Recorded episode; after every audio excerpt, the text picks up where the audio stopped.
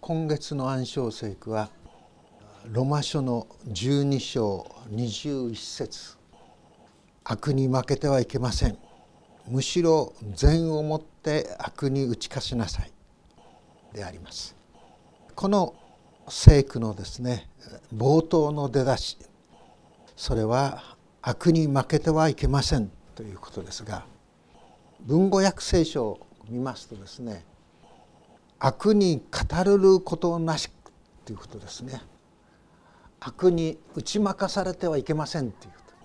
悪に征服されてはいけません。そういう訳し方にこうなっているんですね。でもともとの言語といいましょうか原文はですねギリシャ語なんですがそこに使われている動詞はですね「勝つ」ということが本来の意味の言葉が使われているんですね。「ミカオ」ということなんですが「勝つ」「打ち勝つ」そしてこの「征服する」ということですね。その言葉が最初にこう使われていて悪に征服されてはいけません。悪に勝たされてはいけません。悪が勝ってはなりません。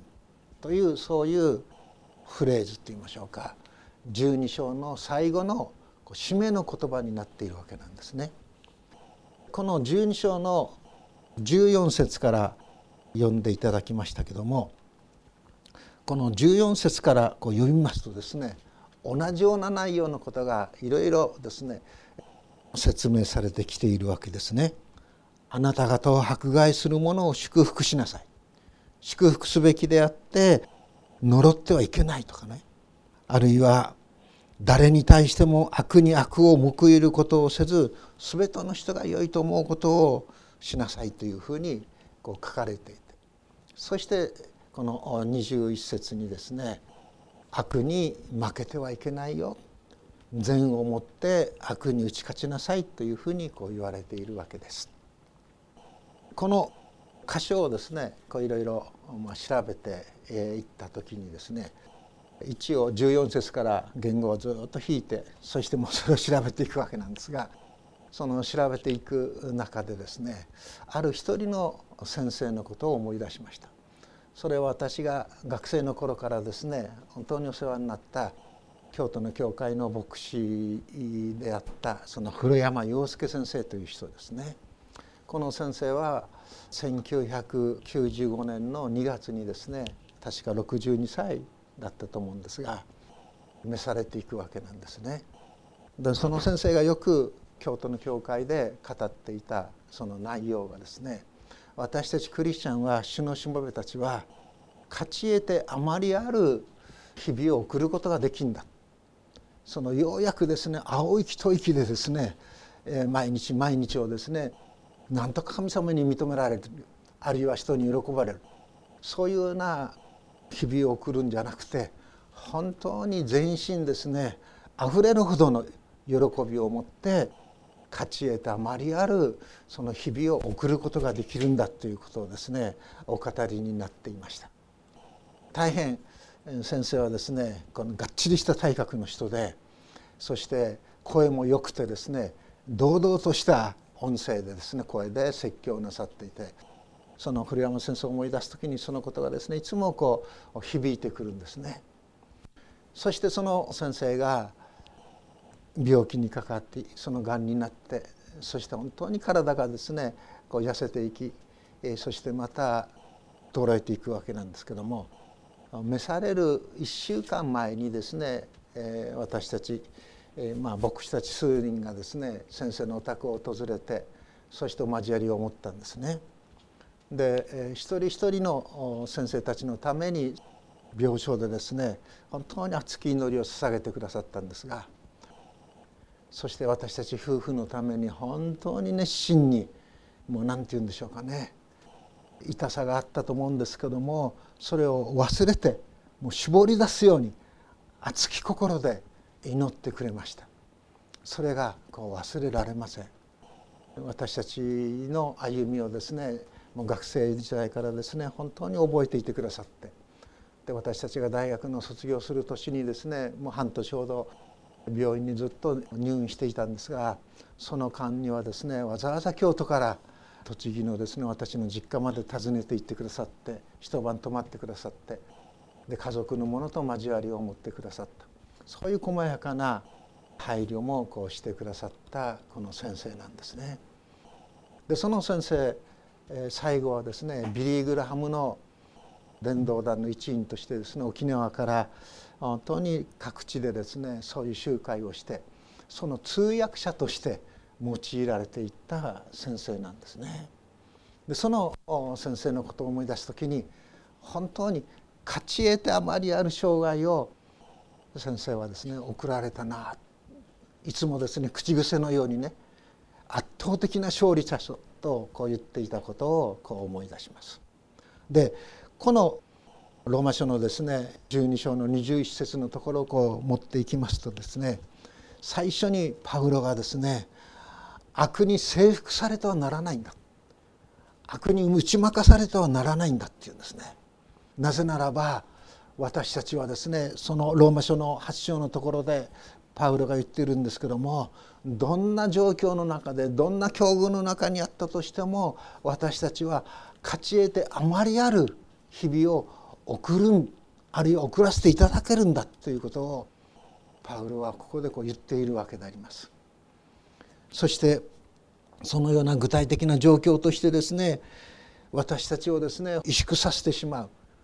うもう本当にこう小さくさせてしまうそれはどういうところに原因があるかというならば神に愛されている。神に生かされている。神に受け入れられている。神に喜ばれている。そういうこう神への信仰神への愛。それがですね一つ二つと剥ぎ取られてですねいつしか私は神に見放されているのではないかというようなそういう小さなそういうところにですねはまってしまう。その私たち。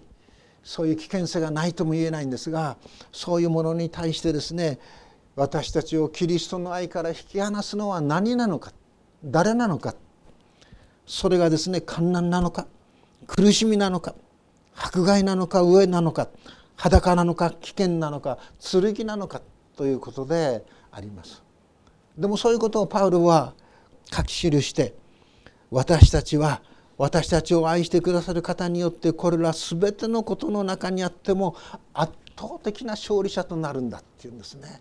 悪に打ち負かされることはないんだということであります。私たちがしぼみそして枯れてしまうことはないんだということであります。この箇所をいつも呼ぶたびにですね私は学生の最後の時ですね本当に実験からもこう遠ざけられてそして美容院でですね治療を受けるように言われて半年そこで入院させられるように言われて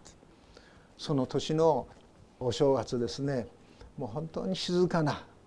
寝静まったような京都の町をですね私は東山のですね比叡山の入り口にあるんですけどもバプテスト美容院の2階の窓からですね見下ろしていたのを思います。どうなるんだろうか。どのように歩んだらいいんだろうか。もう卒業もできないであろう。そしてこのようなそういう中ではですねもう働きも難しいかもしれない。そういう不安そういう石爆というんでしょうかそういう恐れがあったことをこう思います。でもそういう中にでもですね京都にいる友人たちが訪ねてきてくれる。そして励ましてくれる。そういう温かいものをですね感じたことを今も思い出すんですがここでパウロはですねローマ書を書くにあたって12章まではですねこう義人そしてまた成果そして選びの確かさそしてさらにですね英会のゴールそれをずっと書き記していってそして12章のこの箇所でですね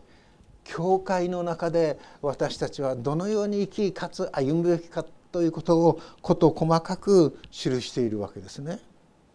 キリストの教会は私たち一人一人に天からの神様からの賜物を与えてくださってその賜物をですね相互にですね本当にこの用いてそしてキリストの体なる教会を築き上げていくんだから。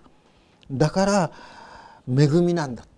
その恵みの賜物によってもしそれが予言であるならば予言をし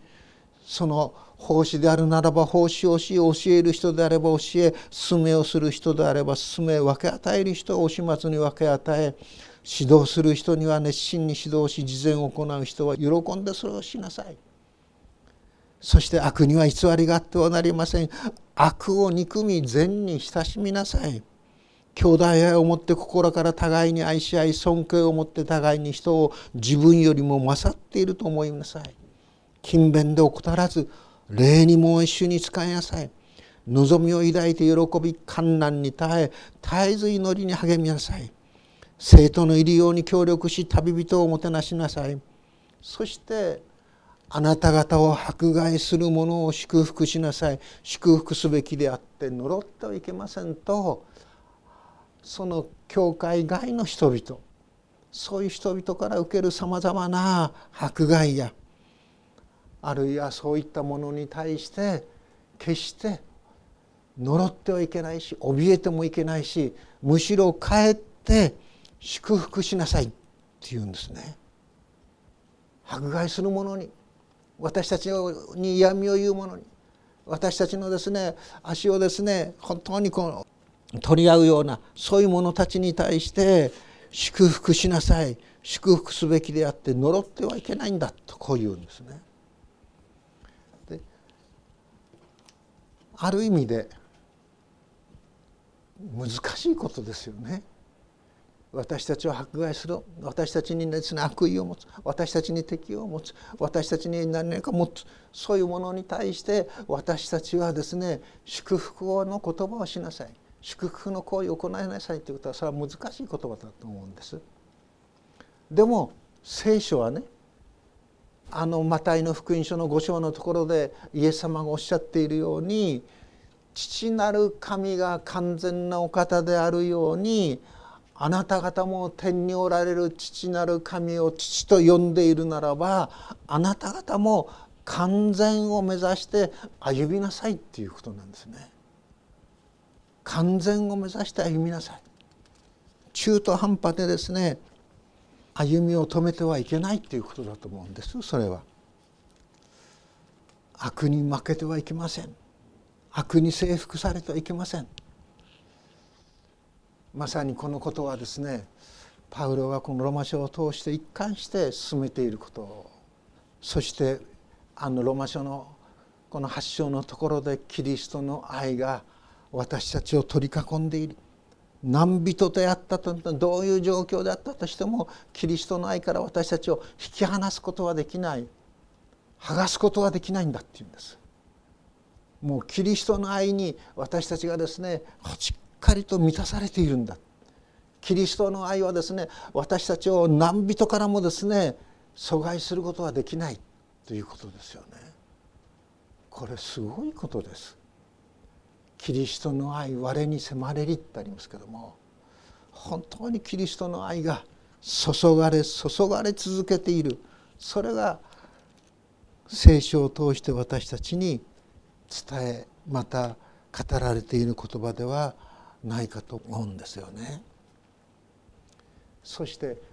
善をもって悪に打ち勝ちなさいっていうんです。むしろ善をもって悪に打ち勝ちなさい。善をもって悪に打ち勝つ。これはどういうことなのか。まあ、マタイの福音書の5章のですね38節から48節のところをこう読んでいくときにそこにイエス様はですねこういうことを言いますよね。目には目で歯には歯でと言われたのをあなた方は聞いていますって言うんですね。それはどういうことかというと旧約聖書の中にもし目をですね打つものがあったならばあなたはですねその敵に目を取ってもいいだろう。歯を砕くものがあったら敵の歯も砕いてもいいだろう。すなわちそれは動体復讐法ということなんです。人間はですねどうしてもですね一つやられたらですねもう復讐は2倍か3倍したいってそういうものになるでしょ。でもそうじゃいけません。旧約聖書の時代ですよ。目には目で。歯には歯でっていうのはそういうことです。それをイエス様はですねあの三条の水軍の中で目に雨で歯には歯でと言われているのを聞いていますがあなた方はすなわちイエスをキリストと信じるあなた方はっていうんです。私が現れてあなた方のですね救い主となり贖い主となったその新しい生き方はということです。主にあるキリストイエスにあるものの新しい生き方はどういう生き方であるかというならば悪いものに手向かってはいけないんだ。悪いものにですね悪を持って報いてはならないんだって言うんです。そして具体的なこととして右の方を打つようなものには左の方も向けなさいって言うんですね。告訴して下着を取ろうとする者には上着もやりなさいって言うんです。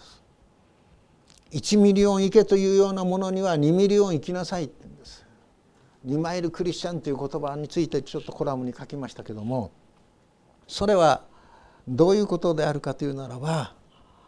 悪に対して善を持って生きるという生き方ですね。すなわち具体的に言いますとこれ私があの学生の頃お世話になった宣教師の先生から教えられたことなんですけどもその宣教師の先生はですねもめされて天に帰られてきましたけどもよく食器洗いとかそういうのをするわけですよね。学生の集会なんかあるでしょ。そしたらそれをみんな当番制で学生が洗ったり何かしますね。その時「栗原さん2マイルクリスチャンになるんですよ」って言うんですね。すなわち食べたものをですね洗ってそしてこの食器に戻す。それは1マイルですって言うんですね。その次にですね洗ったもののシンクがありますね。そこをきれいにしてそしてまたゴミもきれいに片付けてそしているのが2マイルですよ。お掃除をしなさいと言われてですねバケツに水を入れてですね雑巾をちょっと絞ってですねまあ今そういうような掃除の仕方はないかもしれませんけども廊下を拭くそれはお掃除でしょうでもそれに使った道具もですねきれいにする。そこまでしなさいよということなんです。それが2マイルクリスチャンですよというふうなそういう言い方ですね。そしてそれをですね強いられててやるのではなくて自分から進んでそれをしなさいよということ。それをその宣教師の先生からあの具体的にこう教えていただいたことがあるんですね。えー、まさに善を行うということは優しいことかも難しいこともかもしれませんけども身近にあることからですね私たちは善を行うことを訓練されると言いましょうかねそういう恵みが与えられているということです。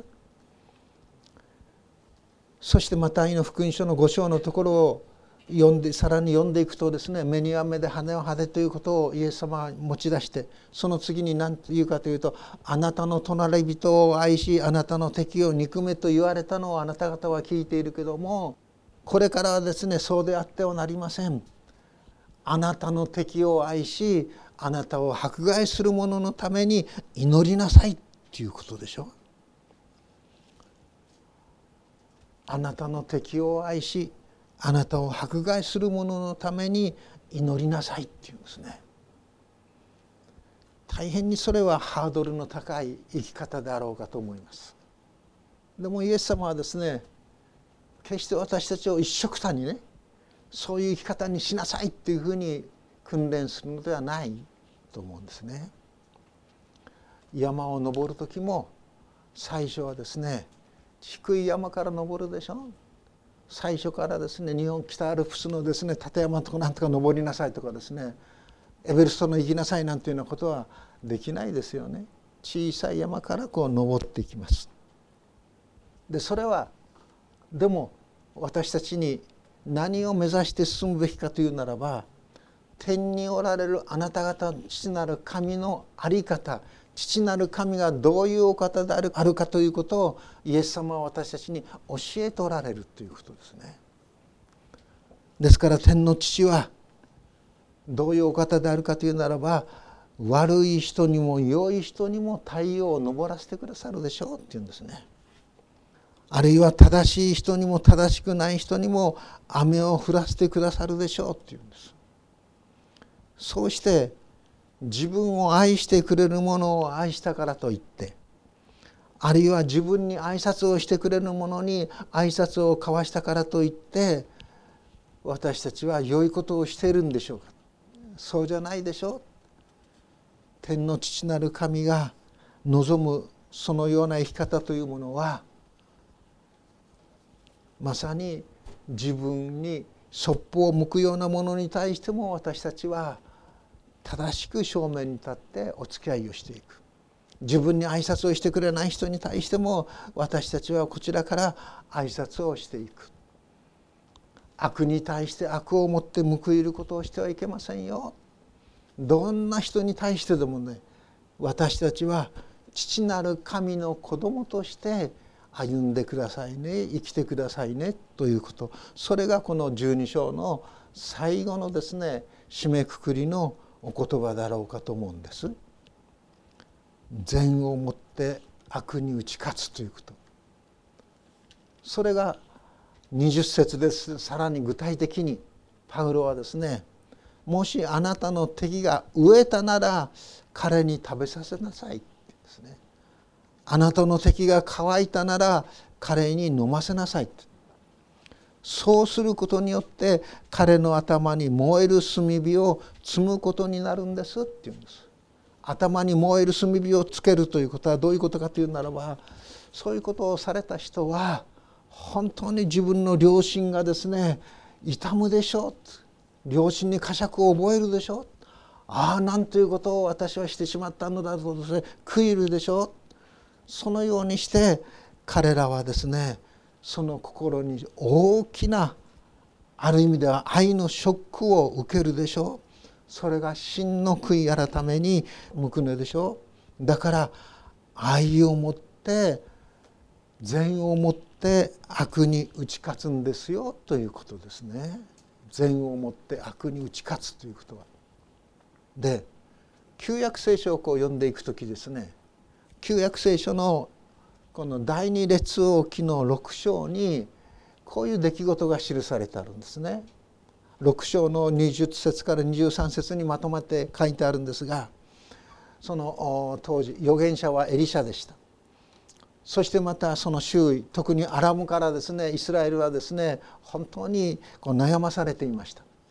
アラムの略奪隊がですねイスラエルにですね迫ってきました。その折に預言者エリシャに仕えていた若者はですね怯えるんですね。エリシャさんどうしましょうかと怯えてしまうんです。こんなにもアラムのですね略奪隊がですね迫ってくるんです。でその時エリシャはどうしたかというとその若い者の目をですね開かせるんですね。神様この若い者の目を開かせてください。今まで目に見えないものがですね彼に目に見えるようにしてください。その若者の目が霊的眼と言ってもいいでしょう開かれた時に彼は何を見たかというとイスラエルを守るために神の軍勢がですね山々にですね満ち溢れていたっていうんですね。そしてさらにエリシャはですねアラムの略奪隊の目を閉ざせてくださいと言った時に略奪隊の目がですね閉ざされるんですね。霊的なそういう目がですね曇らされていることでしょう。そしてアラムの軍隊はですねいつの間にかサマリアの中にですねたむろするようになるその時にエリシャはですねアラムの軍隊の目を開かせてくださいと言った時にアラムの兵隊はですね周りにイスラエルの兵隊に取り囲まれているのをこう見るんですね。そうするとイスラエルの王はですねさあアラムをコテンパンにやっつけましょう。でもエリシャはそれを許さなかったんでしょ？許さないどころかどうしたかというとアラムの略奪隊にパンを与えなさい。アラムの略奪隊にですね飲む水を与えなさい。それでイスラエルの王はそのアラムの兵隊たちを盛大にもてなしたというんですね。その盛大にもてなされたアラムの略奪隊はそれから自分の国に帰っていって二度とイスラエルを攻撃しなかったっていうふうにこう書いてあります。これがイスラエルの一つの歴史の一コマですよね。まさに善をもって悪に打ち勝つその実例がイスラエルの歴史の中に記されているということです。私たちはですね悪をもって悪に打ち勝つその方向にすぐに走りやすいものですよね。でもある聖書の仲介者はこう言うんです。もし悪をもって悪に打ち勝ったとしても私たちはどういうものになるかというとそれはサタンのしもべとしての身分に自分を落としたことになるんだ悪にもって悪を打ち勝ったとしてもそれはですねサタンが喜ぶだけだっていうんですですからあなた方は善をもって悪に打ち勝ちなさいっていうことでしょ？あのイエス様が悪魔の誘惑を受けた時もそうですよね。悪魔はイエス様で高いところに連れて行ってもしあなたが私を拝むならばこの世界はですねあなたにあげようと言います。でもイエス様は退けサタンというでしょ？神の実を拝し神に仕えよと言いますよね。あるいはイエス様をですね高い塔から落としてそしてですね天使がイエス様を支えるかどうか試してでもそういうことに対してもイエス様はですね神を試みてはならないっていうでしょ。あるいはあなたが神の子ならこの石をですねパンにするように言ってごらんなさい。そういうことに対してもイエス様はですね人はただパンの見て生きるにあらず神の口よりずる一つ一つの言葉によると書いてあります。すなわち人間の心の中には名誉心というものがムラムラと分かってきます。そしてある一つの地位についたならばそれをどんな手であってもそれを守ろうとします。物質的な欲というものはですね数限りないものが私たちのうちにこう湧き立ってきます。でもイエス様はそういうものをみんな打ち消していきましたよね。そしてただ神を信じ神にのみ仕えよと言いました。まさに私たちにですね天におられる父なる神はどういうお方なのかをイエス様は私たちに明らかに教えてくださいました。だから天の父が完全なようにあなた方も完全を目指して歩みなさいよ。もうできるできないそれでの思い悩むんじゃなくて父なる神の姿を目指して歩んでいきなさいよその時に神は私たちをキリストに似たものとして作り変え作り変え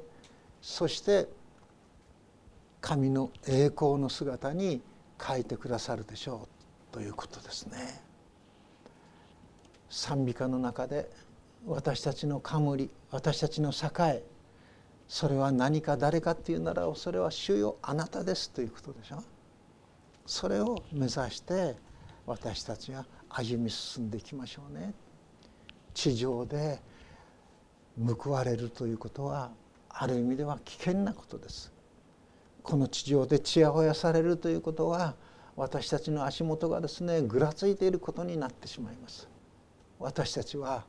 この地上ではなく天に宝を積むものとして生きかつ進んでいきましょうということですね。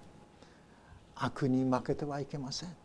むしろ善をもって悪に打ち勝ちなさい。祈ります。